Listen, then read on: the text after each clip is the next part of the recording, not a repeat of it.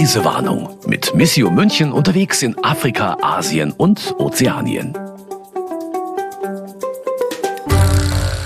Hallo und herzlich willkommen zur zweiten Märzfolge der Reisewarnung. Mit dabei ist wieder Christian Selper. Hallo. Ja, hallo. Und wir sind immer noch unterwegs. Äh, ja, genau, unterwegs im heimischen Wohnzimmer. Mm, genau. Wie man deutlich hört. Ja, ich bin noch ein bisschen angeschlagen. Ähm, wir haben uns in der Familie dann den Staffelstab weitergegeben, so dass schön einer nach dem anderen krank geworden ist. Oh und je. ich huste und schnief noch so ein bisschen vor mich hin. Also wenn da irgendwie im Hintergrund was bellt, ist das nicht der Bernardiner, das bin ich. okay. Ja, da umso besser. weiter? Ja, starten wir weiter, aber trotzdem Respekt und vielen Dank, dass du das auf dich nimmst, dass wir keine Folge der Reisewarnung verpassen, trotz Corona aller Orten und rings um uns herum. Nach Vielen 14 Tagen im Wohnzimmer ist es so erfrischend, dich zu sehen. Ja. Ja, wir können ja vielleicht noch mal kurz sagen, wir haben ja jetzt fast jeden zweiten Tag buchstäblich hingefiebert, ob jetzt unsere Aufnahme klappt und wir haben sie ja ein paar Mal auch verschoben. Ja. Und ich freue mich, dass wir jetzt auf diese Art noch mal virtuell zusammenkommen. Ich mich auch, ich mich auch. also, lass uns loslegen. Wir Gerne. hatten beim letzten Mal noch so viel auf der Liste. Äh, ganz oben stand da, das wollte ich auf jeden Fall nochmal nachfragen, eine Ärztin, die in einem katholischen Krankenhaus arbeitet. Und da gab es die Geschichte von einem 16-jährigen Mädchen, das gerade selbst ein Baby bekommen hatte. Ja. Ähm, und das gehört eigentlich noch so zum Themenkomplex Stammeskonflikte und katholische Einrichtungen, die was dagegen tun, wenn ich das richtig verstanden habe, oder? Ja, also ich fand es wichtig oder deshalb hatte ich vorher darum gebeten, als wir vor Ort waren, äh, in äh, den verschiedenen Orten in Nordostindien, äh, nochmal zu sehen, wie es im Gesundheitssystem aussieht, weil ich finde, ein Zeichen von Entwicklung ist oft, äh, wenn man sieht, an was erkranken denn die Menschen in Ländern wie Indien. Also, und ich war dann eben froh, dass wir zwei verschiedene Krankenhäuser besuchen konnten und eines ist mir völlig äh, klar in Erinnerung geblieben, dass es dort äh, junge Leute gab, die Lepra hatten. Also, Ups. und das, genau, so, das war meine Reaktion auch. Ich dachte, das gäb's nicht mehr. Genau, das dachte ich auch, dass eigentlich Lepra im Wesentlichen besiegt ist und das ist ja auch so, aber trotzdem gibt es immer wieder Fälle davon, also dass Menschen an dieser, ich glaube, dass es, ich weiß nicht mal genau, was es ist, es ist eine Viruserkrankung, glaube ich auch, oder? Die man, die man bekommen kann. Uh, du hast Und- recherchiert. Ja, genau. Mach ich es mir doch mal leicht. Und im Wesentlichen ist äh, Lepra besiegt, aber es, es gibt's immer noch, ähm, wenn äh, in manchen Dörfern die Hygienebedingungen nicht, äh, nicht gut genug sind, dann kann man immer noch an Lepra erkranken. Und dann, dann sieht man einfach dieses, was vor Jahrzehnten so ein schlimmes Mhm. Bild von Indien war, dass da Menschen ohne Finger, ohne äh, Gliedmaßen äh, einem gegenüber sitzen, so mit eingebundenen Händen. Ja. Und ähm, genau das habe ich da in dieser einen Klinik gesehen. Und das zweite war eben, dass wir dort eigentlich auch einen kleinen Rundgang gemacht hatten und die leitende Ärztin uns da durchgeführt hat durch die Klinik und dann äh, kamen wir da äh, vorbei, als es da im, in dem Sinn eigentlich, eigentlich einen Notfall gab. Es ist ja schön, dass ein Kind geboren wurde, aber die Mutter war eben sehr jung, ich glaube eben erst 16 Jahre alt und es ging wirklich darum zu schauen, kann sowohl das Baby überleben als auch die Mutter, die war da auch äh, sehr geschwächt und ähm, schien auf einem guten Weg zu sein. Ich hatte dann auch nachher noch versucht, nochmal die Ärztin anzurufen, weil ich einfach wissen wollte, wie es äh, ausgegangen ist, sozusagen. Ich habe dann noch einmal eine Info bekommen, es schien alles gut zu gehen und, und so ganz äh, letztlich wusste ich, dann habe ich es nicht mehr erfahren, wie es ausgegangen ist, aber ich habe immer gehofft, dass es ja gut verlaufen ist alles. Aber was das für eine Art von Komplikation war, wusstest du nicht, außer dass die Mutter jung war. Genau, das, das wusste ich nicht mehr so genau. Also es war auch von den Familienverhältnissen war es ja schwierig, weil äh, die waren nicht verheiratet und gehörten auch zu verschiedenen äh, Volksgruppen. Deshalb ist es ganz gut, wie du gefragt hast, dass das auch mit reinspielt in diese verschiedenen äh, Stammeskonflikte und so weiter, ähm, die wir schon letzte Folge beschrieben hatten. Es gibt es dann natürlich auch immer wieder, dass von den verschiedenen Völkern auch Leute zusammenkommen, sei es, dass sie heiraten oder dass sie einfach, mhm. wie bei den beiden, glaube ich auch, die dann äh, ihre Beziehung erstmal geheim halten mussten, weil sie nicht anerkannt war in den jeweiligen Familienkreisen. Ich glaube sogar, dass die dann, wenn ich mich recht erinnere, dass die dann auch aus dem Dorf weggehen mussten. Und jetzt haben die eben noch äh, Nachwuchs und dann ist es erneut die Frage, wie können die das schaffen, dass sie als Familie überleben, dass die Kinder überleben, dass sie selber auch überleben können. Ich kann mich erinnern, der Vater war nämlich, glaube ich, aus, äh, dessen Eltern waren aus Nepal eingewandert. Also das gibt es da in der Region eben auch oft, dass aus Bangladesch, aus Nepal, dass Menschen einwandern, die zum Beispiel auf den Teeplantagen als Teepflücker arbeiten. Also eine Geschichte, die du nur anreißen konntest und nicht zu Ende ja, das ist, konntest. Richtig, das ist mhm. manchmal so da, äh, auf unseren Reisen. Äh, es ist letztlich auch die Realität. Man schneit manchmal irgendwo rein auf einem kurzen mhm. Besuch mhm. und kriegt sowas mit, wie es im echten Leben sozusagen ja auch manchmal ist. Man, man hört mal irgendwo, dass sich was ereignet und äh, die Leute ziehen wieder weiter. Man selber ist nur kurz da und ähm, man weiß nicht, wie die Geschichte ausgeht. Aber so ist es. Man kriegt nicht immer alles mit und ich finde es ja auch interessant, an Reportagen dürfen ja auch manchmal Fragezeichen bleiben. Also ja. man kann nicht immer alles beantworten. Stimmt. Nee, so aber gerade bei so einem Baby ist halt dann immer die Frage, hat's das geschafft? Ja. Also da kann ich ja nicht aus meiner Haut.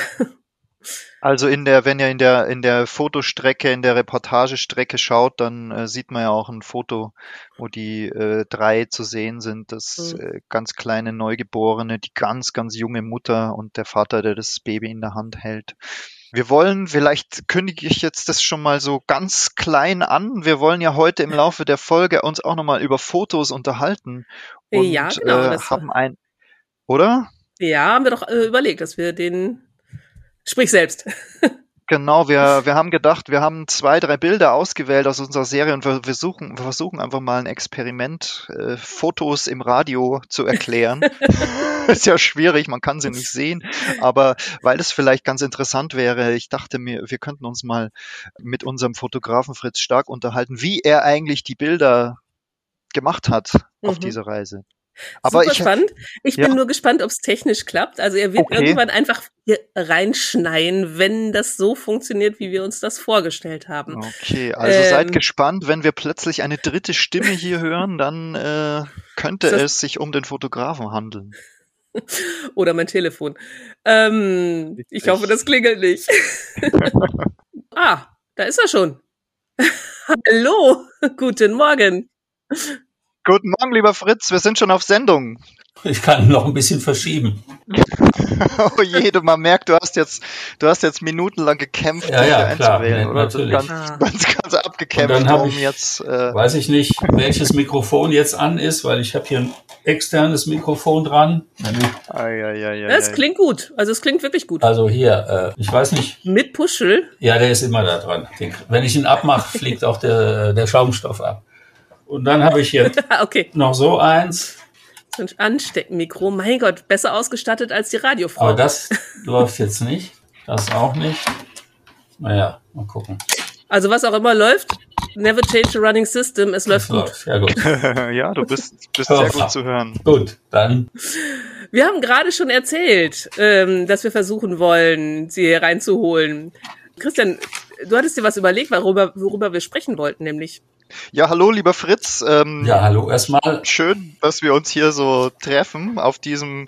Äh, wir, wir, können ja kurz nochmal erklären, wo sitzt du gerade? Wo bist du? Wo hören wir dich? Ich bin in meinem Arbeitszimmer in Dortmund. Und das liegt in Nordrhein-Westfalen, etwa 500 Kilometer entfernt von München. Genau, wir haben heute nämlich äh, die Reisewarnung geplant für Nordostindien, Schrägstrich Nordrhein-Westfalen. Genau. Na, vor, vor Nordrhein-Westfalen würde ich auf keinen Fall warnen. Ganz genau. Sehe ich absolut genauso. Ich glaube, da ist der Bayer gerade mal in der Minderheit. ja, richtig. Ihr seid zwei gegen eins. Zwei NRW, ja. zweimal NRW gegen einmal Bayern. Ja. Ich bin, ich fühle mich leicht unterlegen. Ja, aber, naja. aber wir sind aber. Dann weißt, wie du dich benehmen musst. Lieber Fritz, wir hatten folgende Idee. Wir hatten gedacht, äh, nachdem du auf der Reise nach Nordostindien, die wir gemeinsam gemacht haben, so viele schöne Fotos gemacht hattest und dass wir vielleicht zwei oder drei auswählen und dass du uns Brigitte hat ein paar Fragen dazu, dass du uns erklärst, wie diese Fotos entstanden sind. Ich denke, das wäre vielleicht ganz interessant mal zu hören, wie das eigentlich so funktioniert. Sonst erzählen immer wir Redakteurinnen und Redakteure, was wir so alles machen, aber der Fotograf kommt nicht immer zu Wort. Wir haben ja schon mal eine ganze Folge über dich gemacht, aber zum Thema Indien. Nicht über, mit, mit ihm. Ja, ich würde auch sagen. Mit, also, er war live und in Farbe im Studio. Ja, richtig. Ein bisschen über mich habe ich aber auch erzählt. So habe ich es gemeint. Okay. Ich übergebe mal an euch. Ach so, du hältst dich raus. Du hast aber die Fotos vor der Nase, deswegen musst du mir helfen. Wir hatten uns, oder der Christian hatte sich drei Fotos rausgesucht Aha. und er meinte, dass die Geschichten, wie diese Fotos entstanden sind, total spannend sind. Christian, willst du vorher trotzdem noch mal kurz erzählen, in welcher Region ihr da gewesen seid? Oder ähm, ihr ergänzt euch vielleicht gegenseitig. Ja, genau. Ich halte mich ein bisschen zurück. Ja, ich weiß es auch. Ich war ja dabei. Also ähm, das war mit dem Bischof, da muss ich jetzt gucken, weil ich mir den aufgeschrieben habe, Bischof Michael Akasius Topo. Den hatten wir besucht in äh, Tespur. Äh, das ist im Bundesstaat Assam. Und ähm, ja, wir waren eingeladen, äh, mit ihm herumzufahren, rumzufahren. Morgens war eine Priesterweihe und anschließend war die Eröffnung einer Schule äh, oder die Einweihung einer Schule. Und äh, ja, da sind wir natürlich gerne mitgefahren. Für den Fotograf ist es jetzt erstmal, oh, eine Schuleinweihung, da werden wahrscheinlich Reden gehalten und noch eine Rede gehalten. Dann kommt der Elternbeirat, dann darf der Christian auch mal ein Wort sagen. Und ich sah aber schon, dass es dann da wohl so etwas Kulturelles gab. Das war eine Grundschule, die sind so ich würde mal sagen, sechs bis zehn Jahre alt, zwölf Jahre alt. Und die standen etwas abseits, die Kinder. Und ich denke, das wird wahrscheinlich gleich noch tanzen, singen und äh, so etwas geben. Und die waren sehr, sehr schön angezogen. Die hatten, ähm, die Jungs hatten die weißen Hemden, die, die Schuluniformhemden, wo das Logo der Schule drauf war. Und trugen richtig schöne rote, bunte, ja, rote Kopftücher. Und äh, dann bin ich, als die Reden da gehalten waren, ist immer nicht so spannend, sind Pflichtfotos, immer ein Mikrofon vor dem Mund, klar. Äh, habe ich mich aber da erstmal hingedrängt und habe dann mit den Jungs so ein bisschen und mit den Mädchen, also acht bis zehn, zwölf Jahre, die dann tanzen, ein bisschen so Kameraflirt gemacht. Das heißt, die zeigten schon, ach, mach, mach mal Fotos von mir, die hatten kleine Handys, ich Handys. Und dann habe ich fotografiert, diese Jungs, die so abseits standen und wohl auf ihren Auftritt warteten. Und dann wollen die, weil sie wissen, Digitalkameras kann man ja sofort immer die Bilder sehen, dann wollten die auch sofort die Fotos sehen. Dann habe ich die gezeigt und dann denke ich, besser ist, ich mache ein Foto mit meinem Handy, da ist das was größer drauf und zeige die denen, wie ich sie fotografiert habe. Und dann mhm. gucken die, drängen die Köpfe zusammen und wollten jetzt natürlich mich fotografieren. Und da habe ich gedacht, gut, jetzt gibt's hier so ein Konter Fight, jetzt fotografiere ich, wie die mich fotografieren, also ein Hin und Her fotografieren. Und dabei ist ein sehr schönes Bild entstanden, wie die ihre Köpfchen da zusammendrängen. Hinter meinem Handy ist das übrigens. Und darauf gucken, was sie dann jetzt für ein Foto von mir gemacht haben. Dieses Bild habe ich gemacht. Und das ist dann so schön geworden, dass es, äh, also ich fand es toll. Und die Grafikerin, da muss ich jetzt auch der Frau Gumm der Grafikerin da bei Missio äh, ein großes Lob erteilen, dass sie immer eine super Auswahl trifft, was die Titelbilder an, betrifft. Und die hat also auch eins meiner Lieblingsbilder dann zum Titelbild erkoren. Gibt's das Gegenfoto eigentlich auch im, im Heft? Äh, Im Heft nicht. Das wäre Nein, im Heft nicht. Aber äh, ja, jetzt es gibt's noch. Jetzt ist das, jetzt ist das auch nicht, ja, die haben, zum Teil ist dann ist nur mein. nicht technisch so versiert, weil da die Kinder das gemacht haben. Ja, man sieht, die halten das dann nicht, die drücken dann drauf und äh, ja, da ist dann oft mein Bauch drauf oder sowas.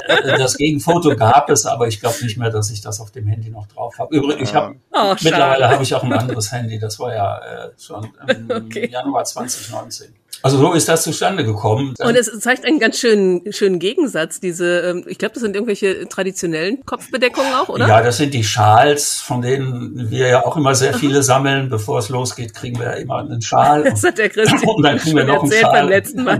Der Koffer ist auf der Hinreise, dann muss man immer ein bisschen Platz lassen für die vielen Schals, die man auf der Rückreise dann hat. Und das ist so einer dieser Schals, ich denke, den haben wir auch bekommen. Also traditionell, ja natürlich, die Webart ist traditionell, die Muster sind mhm. traditionell, mhm. aber sie trugen, glaube ich, und dann so ein Schul Handy in der Hand. Schuluniformhose und das Schuluniformhemd. Ja. Super schön. Christian, du wolltest was sagen. Ja, ähm, du hast recht, Fritz. Das war für uns eben auch, äh, als wir das als Titelbild ausgewählt haben, auch symbolisch so schön, weil man eben einerseits diese traditionell gekleideten Kinder sieht und zugleich eben sieht, ja, das moderne Indien ist eben auch das Smartphone im Zentrum. Aber lustig ist es ja, dass es kein indisches Smartphone ist, sondern deines, Ja. dass, dass die einfach dein Telefon in der Hand halten. Das ist wirklich lustig. Und wir haben, äh, wir haben noch ein weiteres Bild ausgewählt.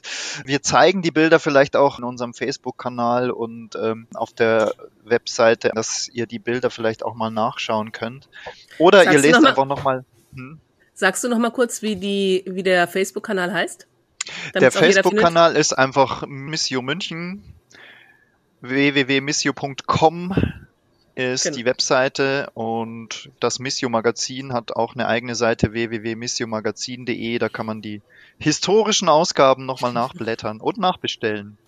Und das zweite Foto, das du Wie ist es denn hattest. zu dem Bild gekommen, das ich hier aufschlage? Auf dem Bild Ah. sieht man, er beschreibt doch mal, was ihr da seht. Du hast dir doch auch Titel dazu ausgedacht, Christian. Ja, ich habe das Bild genannt ähm, Handy am Steuer.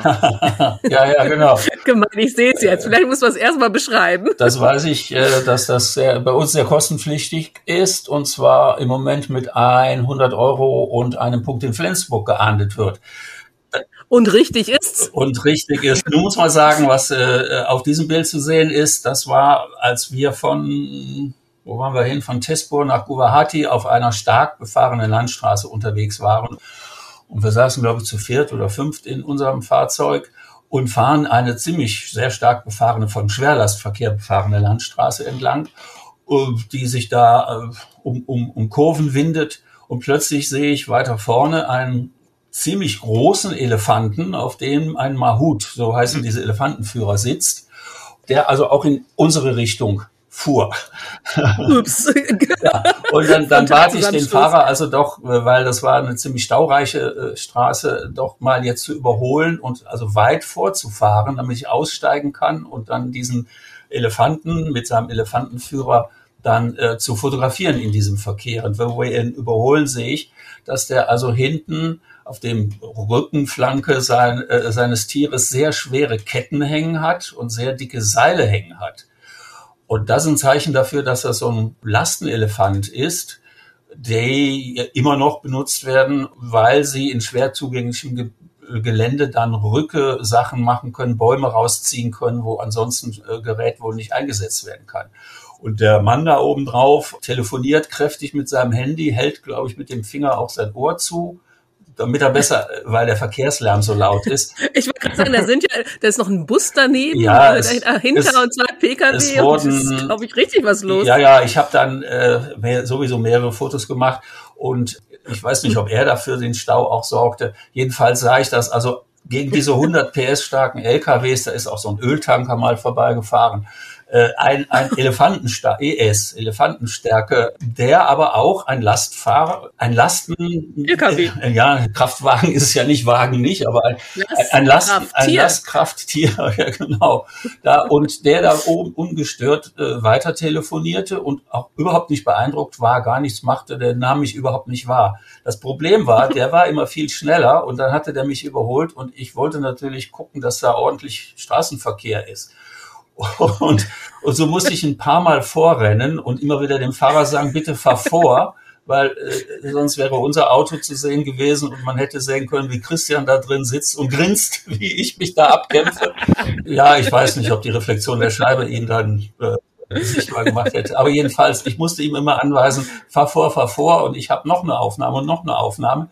Manchmal äh, nervt der Fotograf ja, weil er was sieht, was die anderen nicht sieht, dann springt er plötzlich raus, rennt ins Feld und so etwas. Und wir sind aber eigentlich unterwegs und haben sowieso schon Zeitdruck und kommen sowieso schon zu spät. Und jetzt kam mir das dann äh, aber sehr gelegen, diesen Kontrast zu zeigen zwischen diesen hunderte PS starken LKWs, Fahrzeugen und dann etwas, was Jahrtausende alte Tradition ist, dieses Tier eben eingesetzt wurde, um eben nicht nur zu befördern, sondern auch Lasten zu schleppen.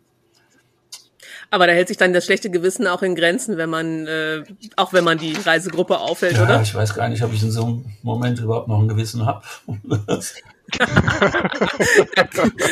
Da bricht der Künstler sich Bahn und muss einfach raus. Kann man das dann einfach so durchsetzen und sagen, ey, stopp, ich mache jetzt ein Foto oder wie funktioniert das dann bei euch In den unterwegs? meisten Fällen ja, Ja. ja, ja. Also der Christian hat natürlich sehr großes Verständnis, der weiß ja, worum es geht. Andere Mitreisende, die rollen dann schon vielleicht mit den Augen, weil es jetzt schon das dritte Mal auf der, in der letzten Stunde war. Also Aber ja, nur also ein Elefant. Allem, vor allem die, die Gastgeber, also die, die natürlich immer die Gelegenheit gerne nutzen und einem möglichst viel auch zeigen wollen. Und selbst wenn man ja. schon vorher sagt, es könnte sein, dass wir da etwas mehr Zeit brauchen wegen Fotos, äh, stellt sich dann meistens erst raus, wenn es wirklich wirklich soweit ist. Ich kann mich auch erinnern aus, äh, von meinem Blick aus dem Fenster, dass ich dieses Wettrennen zwischen Fotograf und Elefant ja. beobachtet habe. Ja, die sind ziemlich schnell. Also das ist nicht Schrittgeschwindigkeit, ja. Obwohl es, obwohl es langsam und behäbig aussieht durch diese Masse an Körper. Und äh, die Autofahrer, ich meine, das ist wahrscheinlich normal dort, dass das ab und zu auftaucht. Also bei uns würde ja ein wildes Gehupe losgehen.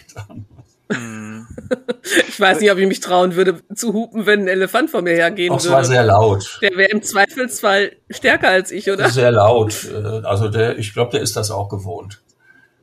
Okay. Fritz, ich kann mich erinnern an, an einer anderen Stelle, da hast du auch, da haben wir auch gehalten, da stand auch ein Elefant an der Straße und wir sind da ausgestiegen und dann ist mir klar geworden, wie, wie riesig groß diese Tiere Ach, sind. Ja, genau. Also da standen wir, weißt ja, du das ja, noch? Da standen wir daneben. Ja, das und ich bin dann auch, wurde angebetet. Der ging dann zu, zu äh, in die Häuser oder an die Häuser und dann kamen die Leute ra raus und beteten ihn an und bin ich ausgestiegen, um zu fotografieren. Und Christian, ich kann mich noch erinnern, da gibt es ein Bild, wo er so richtig nah am Rüssel ist und so zu, ja. zurückschreckt, weil er mit dem Rüssel wedelt. Also, ja, da hatte ich wirklich Respekt vor diesen Tieren, weil man das Gefühl hat, ähm, die, die scheinen ganz sanft zu sein, aber die können auch, wenn die äh, wütend oder zornig werden, können die, glaube ich, einen auch mal zerdrücken. Ich kann mich erinnern, ich habe da dann lieber mal die Straßenseite gewechselt. Der Fotograf bleibt immer nahe am Objekt, aber der Redakteur kann das mal aus der Ferne. Ja, ja, aber äh, ich habe ein Bild, da bist du wirklich so einen halben Meter vor dem Rüssel. Und ja bist sehr erschreckt. Dann werden wir auch das Foto irgendwie sichtbar machen müssen, oder? Ja, ja, also das, ja, das habe ich hier auf dem Rechner. Wir, ich, ja, der Christian hat's, der Christian hat's bestimmt auch, ja, ja, sicherlich. Ja. Wir machen ja auch immer ein das, paar, paar Souvenirfotos von uns. Okay, das heißt, wir haben ein, ein, ein, ein richtig schönes, äh, ein Podcast zum Gucken. Ein, ja. ein, ähm, Cookcast.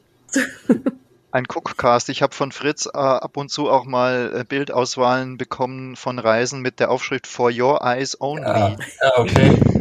Das, die sind wahrscheinlich spannend. Ja, das kann Christian dann ja äh, entscheiden, ob er die veröffentlicht. Ach so. Mein Recht, also, Making ähm, also meine, mein Einverständnis hat er. Sehr okay. Ähm, ja, da würde ich ja gerne mal reinschauen. Aber anbeten war, glaube ich, auch noch mal so ein gutes Stichwort. Da gab es ein Foto, da wurden keine Elefanten angebetet. Das, da kniet ein Mensch. Kannst du es noch mal zeigen? Ja, Auf einem Stein in einem See, ist das richtig? Oh ja. Ist das ein ja, See? Ja. Ein Stein? Nee, das war in. Ich glaube, Festburg. das war, wo wir in der letzten Folge von dem Tag der Republik erzählt äh, haben, als wir da am Republic Day durch die Stadt gewandert genau, haben. Genau, und äh, die Tespur war das, glaube ich. Und die Kathedrale liegt direkt am Rande des äh, Brahmaputra, einem der größten Flüsse der Welt, 3000 Kilometer, und die liegt oberhalb. Also wenn man da runter geht, war man also direkt am Strand. Im Januar war, glaube ich, ziemlich Trockenzeit. Man musste sehr tief runtergehen äh, und er war an der Stelle auch nur ein Kilometer breit, sehr flach. Und äh, okay. um da mal eben äh, Fotos zu machen, und da sah ich unten einen äh, Kahn, also ein Holzkahn, der Ruder und Stock hatte, um die Leute dann auf die andere Seite zu bringen. Also muss schon sehr flach sein, das Wasser. Und das Ufer war übersät mit Müll das so angeschwemmt war. Und während mhm. ich das fotografiere, sehe ich, dass auf so einem vorgelagerten Stein, der so ins Wasser ist, jemand draufklettert und sich hinkniet und die Hände zum äh, Beten zusammenlegt, während Müll vorbeischwimmt. Und jetzt kommt da so eine Styroporbox, glaube ich, ist es, und erfolgt der auch so mit diesen betenden Händen regelrecht und es sieht aus, als würde er da niederknien, den Müll anzubeten. Also die, die, diesen Eindruck hatte ich davon. Und wenn man das Bild sieht, ich sehe es jetzt auch gerade, da schwimmt so einiges daran vorbei und er äh, betet das an. Natürlich betet er Gottheiten an, die äh, heilig sind und verehrt werden mit diesem Fluss. Aber optisch war das für mich so ein Klick, wo ich sagte, guck mal, wie das aussieht. Auch ein Zufall. Eigentlich war ich ja, auf sowas kann man nicht warten. Das sieht man dann, wenn man sich ja. plötzlich rumdreht und da was entdeckt. Kriegt man dabei nasse Füße, wenn man sowas fotografiert? Äh, nein, ich stand noch so gerade am Rande. Dieser Stein, der ragte ins Wasser hinein. Okay. Auf dem Bild sieht es aus, als wäre ich umschlossen von Wasser, aber es ist vom Strand gemacht. Ich stehe in dem Müll. Ach, auch in schön. diesen Plastikflaschen, was da alles am Rand lag. Das war ja auch so ein bisschen Thema der Reportage dann, Christian, gell? War das die Region, in die jetzt sehr viele Menschen fahren, weil sie noch so wunderschön ist? Ja, Das wäre- also wir haben ähm, zwar jetzt dort uns in der Stadt aufgehalten und dann sind wir nachher nochmal weiter in die Hügel gefahren, also in dem von dem Staat Assam in den Bundesstaat Meg Meghalaya, Meghalaya hoch, also der noch als einer der ursprünglichsten Bundesstaaten oft von Indien bezeichnet wird. Und eben jetzt, wo die Dschungelwälder, deshalb hatten wir ja auch bei den drei Begriffen eingangs der ersten Folge auch das Wort Dschungel genannt oder ich hatte es genannt, weil wir da auch untersucht haben, wie sich das so entwickelt, also wie der wachsende Wohlstand, wie die wachsende Entwicklung auch Probleme mit sich bringt und Müll ist, Plastikmüll ist eins der Probleme, das, mit dem Indien auch in vielen Regionen zu kämpfen hat, auch in diesen sogenannten ursprünglichen Regionen. Also, dass da im Fluss auch Müll schwimmt, das ist ja wirklich traurig, sieht man aber auch sehr oft in Indien. Die Gegend ist eine der, oder das, das, das Dorf, ich muss mal kurz äh, schauen, wie das heißt, Cherrapunji, glaube ich, ist das regenreichste Dorf der Welt, der regenreichste Ort der Mhm. Welt. Ich habe ja immer gedacht, das wäre Münster, da wo ich herkomme. Ist knapp auf Platz zwei. Wahrscheinlich, wahrscheinlich. Die haben wahrscheinlich nicht so viele Kirchenglocken da. Ähm, also in Münster sagt man, entweder es regnet oder die Glocken läuten. Ihr habt doch wenn mehr beides Fahrräder gleich, dafür. Mehr Fahrräder oder wenn mehr beides Fahrradfahrer. gleichzeitig ist, dann ist Sonntag. Also Mhm. die haben wahrscheinlich einfach weniger Kirchenglocken. Daran liegt's. Nichtsdestotrotz ähm, Riesenregenmenge, deshalb auch Regenwald, Mhm. der jetzt in Gefahr ist. Und darüber habt ihr auch ganz viele Informationen mitgebracht. Also die Gegend ist wirklich toll. Ne? Ich habe ein bisschen bei Google Maps reingeschaut und, und also einen, einen su- super schönen Wasserfall gesehen. Wart ihr da auch? Also es ist traumhaft, die Gegend. Vielleicht Ja. magst du ein bisschen erzählen oder mögt ihr beide ein bisschen erzählen, ähm, wie es da aussieht. Ich kann mich, ich kann mich erinnern, Fritz, dass wir noch überlegt hatten, auch dorthin zu fahren, wo dieser wirklich regenreichste Ort ist und dieser Wasserfall und dass wir dann gerne hin wollten. Und dann hast du aber auch irgendwie gesagt, da müssen wir nochmal so und so viele hundert Kilometer fahren über diese hügelige Strecke, die sich da so um die Berge herumschlängelt. Ich kann mich wirklich erinnern, dass das gar keine leichte, leichten Fahrten auch waren. Das war ziemlich am Ende unserer mehrwöchigen Reise und haben festgestellt, diesen Stopp ähm, zu diesem ähm, berühmten Wasserfall, den, den schaffen wir nicht mehr. Wir bleiben hier in der ähm, Region, in der wir gerade sind und schauen uns hier so diese die Landschaft an. Fritz, du kannst dich erinnern, wir haben dann ja auch so eine kleine Wanderung da in die Hügel gemacht, weißt du das noch, wie wir da, wie wir auch Picknick am, am, äh, am Felsen gemacht haben, äh, wo die in so ein äh, großes grünes Bananenblatt als Tischdecke uns hingelegt hatten und dann hatten wir in der Box äh, Toast und Käse oder ich weiß nicht mehr genau, was wir dabei hatten und dann haben wir da Marmel am Wegesrand. Marmeladenbrot. Wie bitte? Marmeladenbrot. Ja, weißt du es Ja, noch? ja, ich sehe das Foto noch, weil da haben wir auch mal wieder so ein äh, Making-of gemacht, so ein Souvenirbild mit den Brüdern. Äh, wir waren ja da in diesem Eco Spiritual Center bei den Franziskanern, die das da bewahren und da so ein schönes Zentrum aufgebaut haben. Das sieht ja aus wie ein Paradies. Und wir kamen gerade aus Assam und da ist so ein kleiner Fluss, Bach, also was Größeres als Bach, ein kleiner Fluss. Und das ist die Grenze zwischen diesen beiden Bundesstaaten. Auf der einen Seite war ein riesiges Picknick von Städtern, die sich mal wohl dahin, ich meine, es war ein Sonntag oder ein Wochenende, die sich da erholten und dann Picknick machten. Da standen Busse rum, äh, SUVs rum, die hatten Decken, die hatten laute, plärrende Musik und äh, kochten da, hatten da Kochgeschirr und dann war das so, äh, so ein Abhang zu dem Fluss runter und der war völlig vermüllt durch diese ganzen Picknicke, die da am Wochenende stattfanden.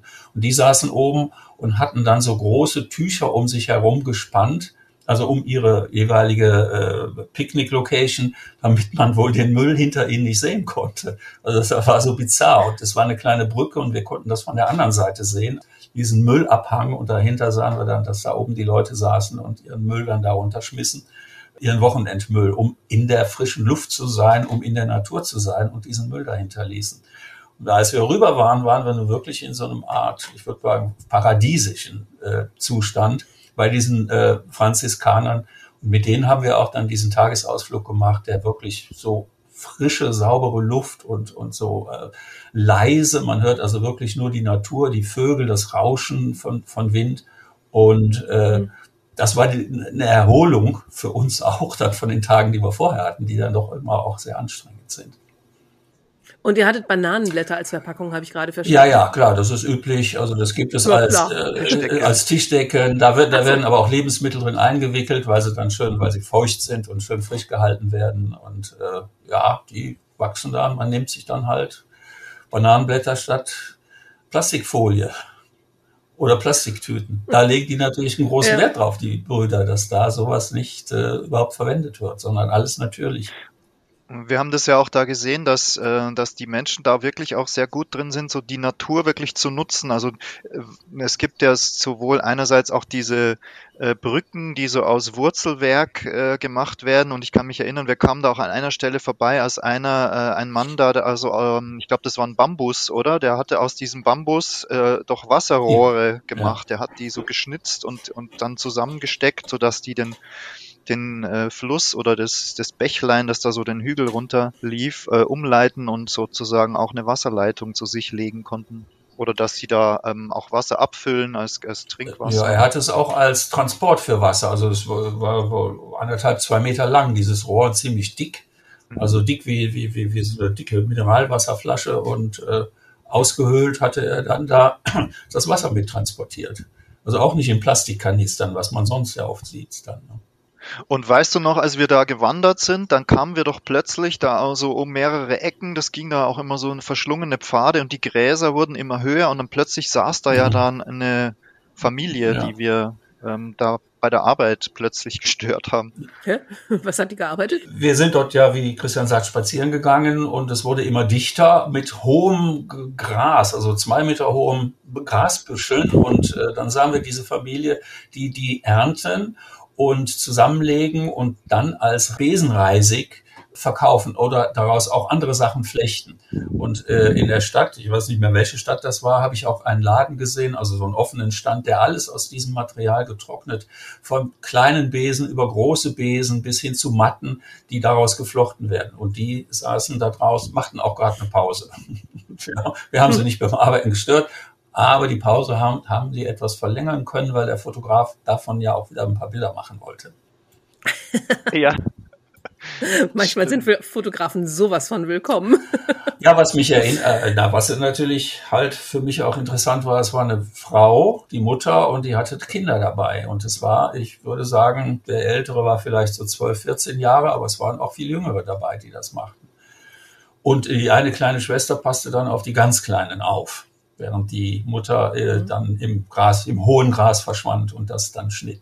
Und das ist wirklich so ein schon scharfkantiges Gras. Ich, ich, kann mich erinnern, dass, dass die uns das gezeigt haben und gesagt haben, passt auf, dass ihr euch nicht ja. die Finger aufschneidet. Äh, die haben ja auch immer so, ich weiß nicht, hatten, die äh, haben Handschuhe zum Teil gehabt, aber manchmal haben die das auch mit Tüchern oder Lumpen so die, die Hände so ein bisschen ja. versucht, sich zu schützen, kann ich mich erinnern, weil das so wirklich ein ganz scharfes Gras das tut, ist. Oh, und das tut weh. Also ich kenne es nur von normalem Gras, ja. wenn man sich schneidet. Das sind so fiese kleine Schnitte, die nicht gefährlich sind, aber so richtig i.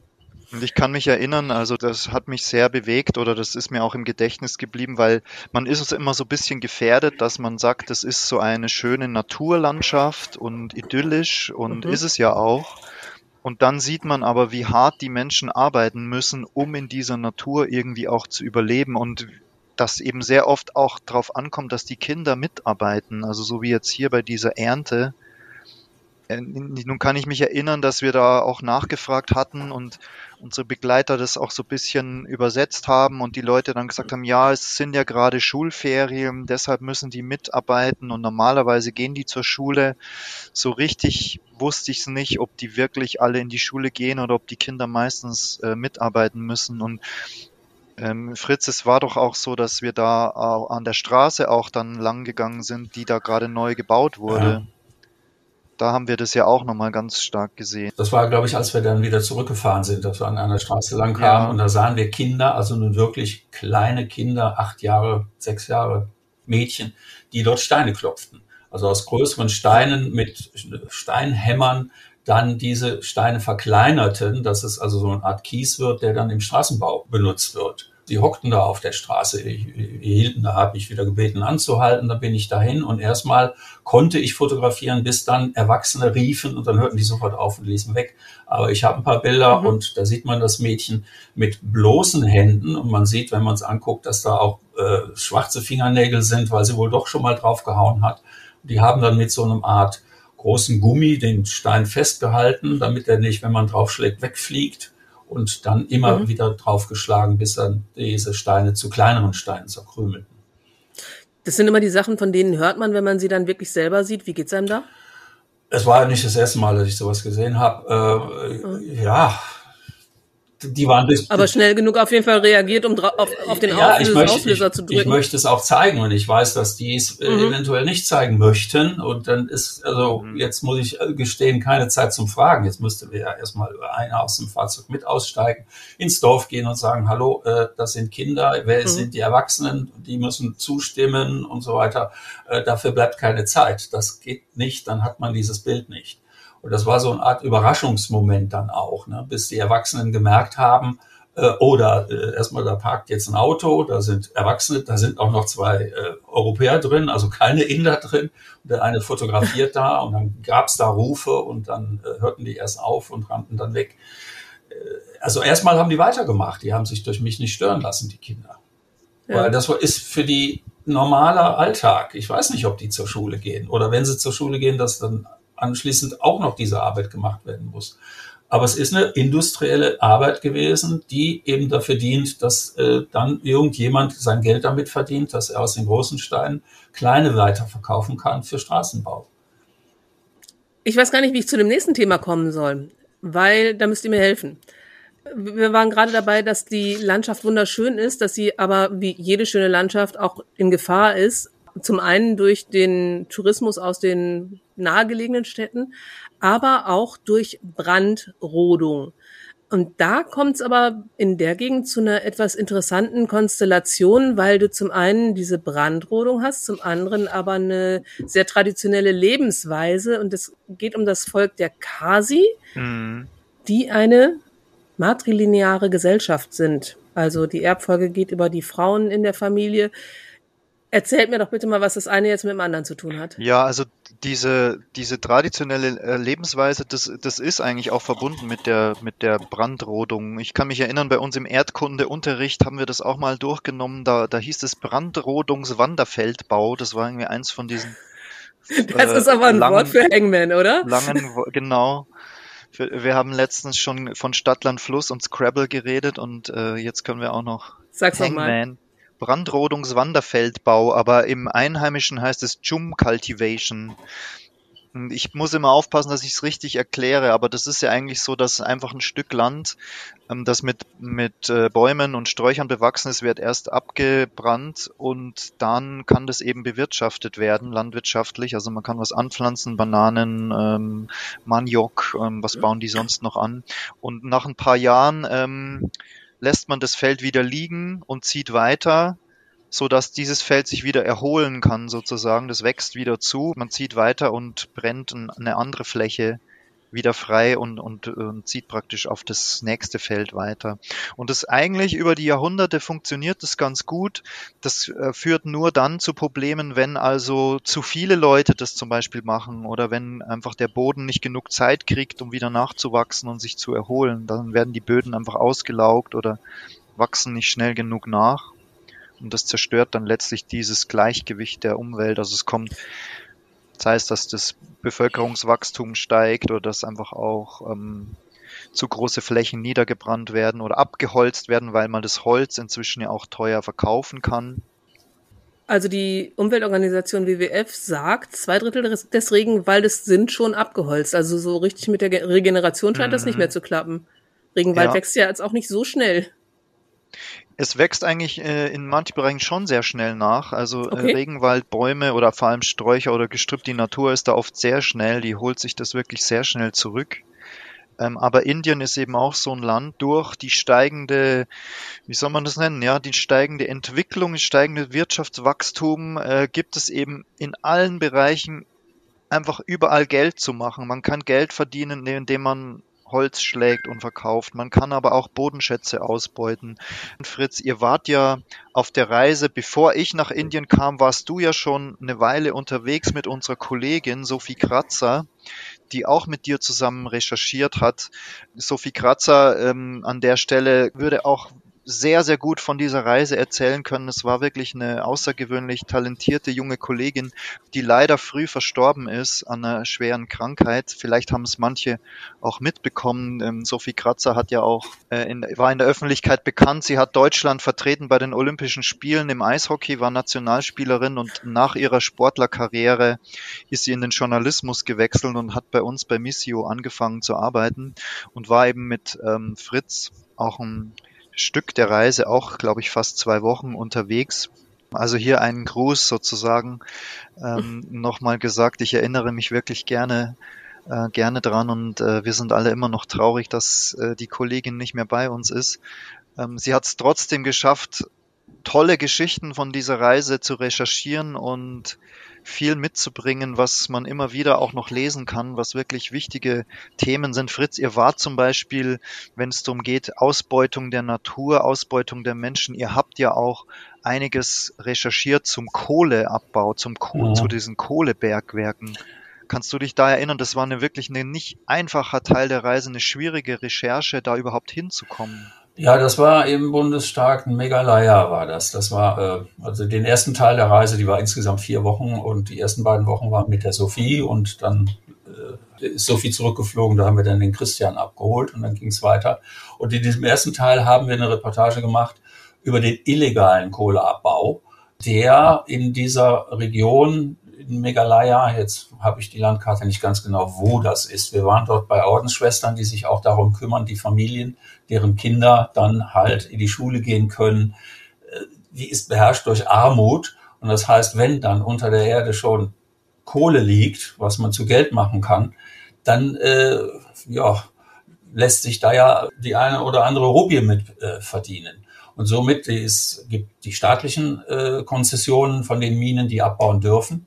Und dann gibt es natürlich die illegalen. Es ist so, dass sie nicht sehr tief liegt, die Kohle. Da braucht man nur 5, 10, 20 Meter unter die Erde gehen und die Flöze laufen sehr waagerecht.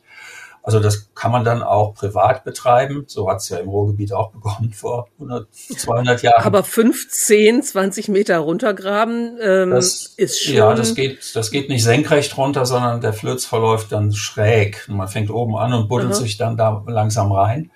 Und da besteht natürlich die ganz hohe Gefahr, dass da, äh, da gibt's ja gar keine Sicherung, nichts, gar nichts. Die tragen so, ja. die haben weder Helme noch sonst etwas. Da wird nicht gestützt, das bricht zusammen. Es gibt also sehr, sehr viele Tote.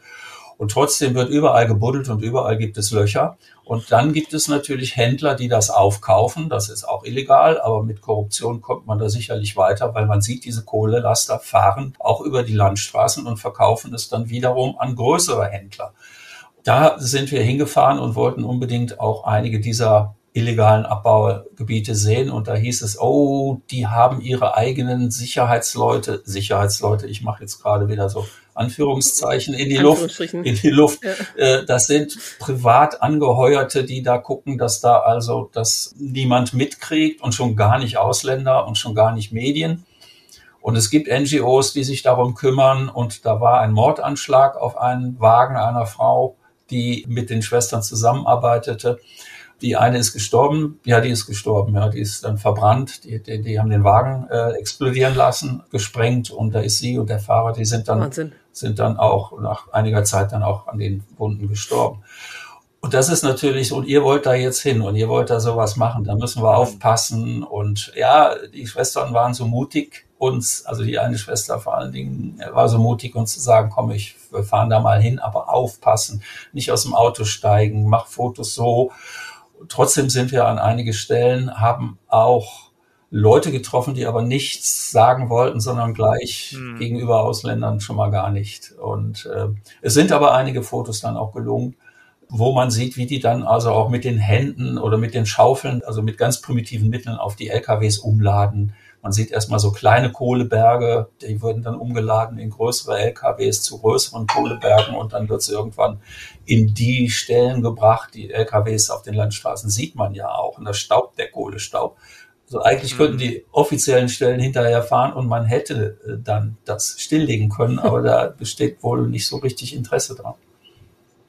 Das ist mir oft in Indien so aufgefallen, dass man äh, immer alles weiß irgendwie. Also die, die Leute wissen, das und das ist verboten. Man sieht das zum Teil dann eben auch, wie du sagst, ja, die Kohle wird transportiert und jeder, der da eins und eins zusammenzählt, muss ja eigentlich wissen, dass das äh, nicht legal alles ist, aber es ist viel zu viel Geld dann oft im Spiel und ja, wenn, wenn die entscheidenden Stellen geschmiert sind mit Korruptionsgeld, ja. dann wird da oft einfach auch mal weggeschaut. Ne? Ich kann mich auch erinnern, dass ja auch dieses wirklich schlimme Wort Red Hole Mining da ja. verwendet wird. Rattenlöcher. Ja, so sehen sie auch aus. Also das ist wirklich äh, zum Teil kriechen, muss man kriechen. Also man kann gar nicht aufrecht darin gehen. Also unser Bergbau hier, der hat ja mal vor 200 Jahren auch so angefangen, aber irgendwann äh, wurde es ja dann halt sicherer und sicherer und äh, da wenn die, wenn die Kohle nur ein paar Meter unter der Erde liegt, zum Teil kommen die Flöze ja bis an die Oberfläche, so, weil sie schräg sind. Und, und dann geht man denen dann nach und äh, dann achten die nicht so sehr auf die Sicherheit oder haben auch die technischen Möglichkeiten gar nicht. Und das würde ja auch wieder Kosten verursachen, wenn ich das abstütze. Und dann sind es halt Leute, die auch keine, sagen wir mal, großen Bedenken da haben, Hauptsache, oder aus der Not heraus, die auf äh, beiseite schieben müssen. Kostet nur das Leben manchmal. Das, ja, genau. Und deswegen nennt man das ja auch Rattenlöcher. Ich meine, sie, sie leben ja auch jetzt nicht unter guten Bedingungen. Und das, das ja. äh, ist die einzige Quelle, wo sie noch ein bisschen dazu verdienen können. Okay. Da, da wird man gleich bisschen sprachlos. Es geht mir wirklich so, wenn ich jetzt wieder zurückdenke, sowohl das, was ihr dann beschrieben und erzählt habt, auf deinen Bildern ist es festgehalten.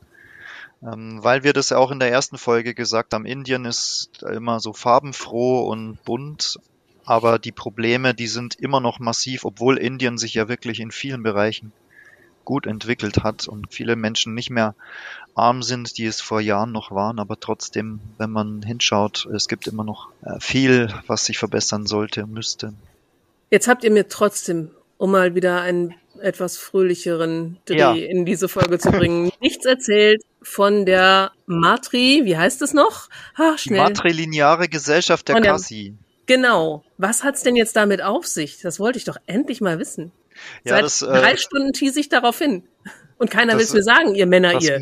Das Matriarchat. Ähm, das, das gibt, es gibt auf der Welt wenige, aber einige äh, Völker, in denen traditionell also zumindest die Familien Linien oder die Erbfolge nicht über den, den Mann läuft in der Familie, sondern über die Frau. Also das. Und das habe ich so verstanden, ist bei diesen Kasi so.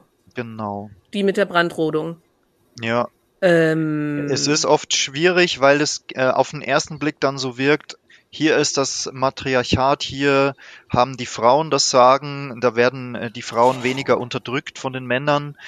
Oft ist es leider so, dass es in der Wirklichkeit durch die ähm, verschiedensten Einflüsse eben, äh, ja, das ist, es ist eben nicht die pure Idylle sozusagen. Also, weil es eben dann oft so ist, auch wenn offiziell der Landtitel oder der Landbesitz über die Frauen äh, in der Familie geregelt ist, dass trotzdem gibt es Männer, die sich da äh, Zugang verschaffen, die oft mal ihre Ehefrau einfach nur einsetzen, ihren Namen hergeben und in Wirklichkeit selber die Zügel in der Hand haben und auch dann die Geschäfte machen mit, äh, wenn es jetzt, wie wir gerade sagen, mit dem Bergbauhandel oder mit, den, mit dem Handel von Tropenholz und so weiter.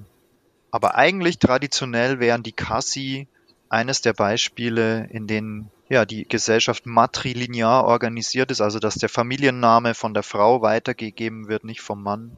Kassi, der Name des Volkes, heißt übersetzt auch von einer Frau geboren. Das passiert den meisten Menschen, ehrlich gesagt. Das ist so, ja. Da ist es nochmal extra betont. Ich meine, wir haben jetzt nur einen ganz, ganz kleinen Teil von diesem Land Indien besprochen, nämlich Nordostindien, diesen oberen Zipfel, der eigentlich ähm, ja gar nicht zu dem anderen Indien gehört, wie ja. du Christian im ersten Teil immer so gesagt hast. Aber man merkt schon, es ist unglaublich vielfältig von unglaublicher Armut zu wahnsinnig buntem Leben, von toller Natur zu Umweltverschmutzung. Man könnte wahrscheinlich noch drei Stunden mehr darüber erzählen, aber ich glaube, für diesen Monat lassen wir es gut sein, oder? Ihr dürft jetzt reden.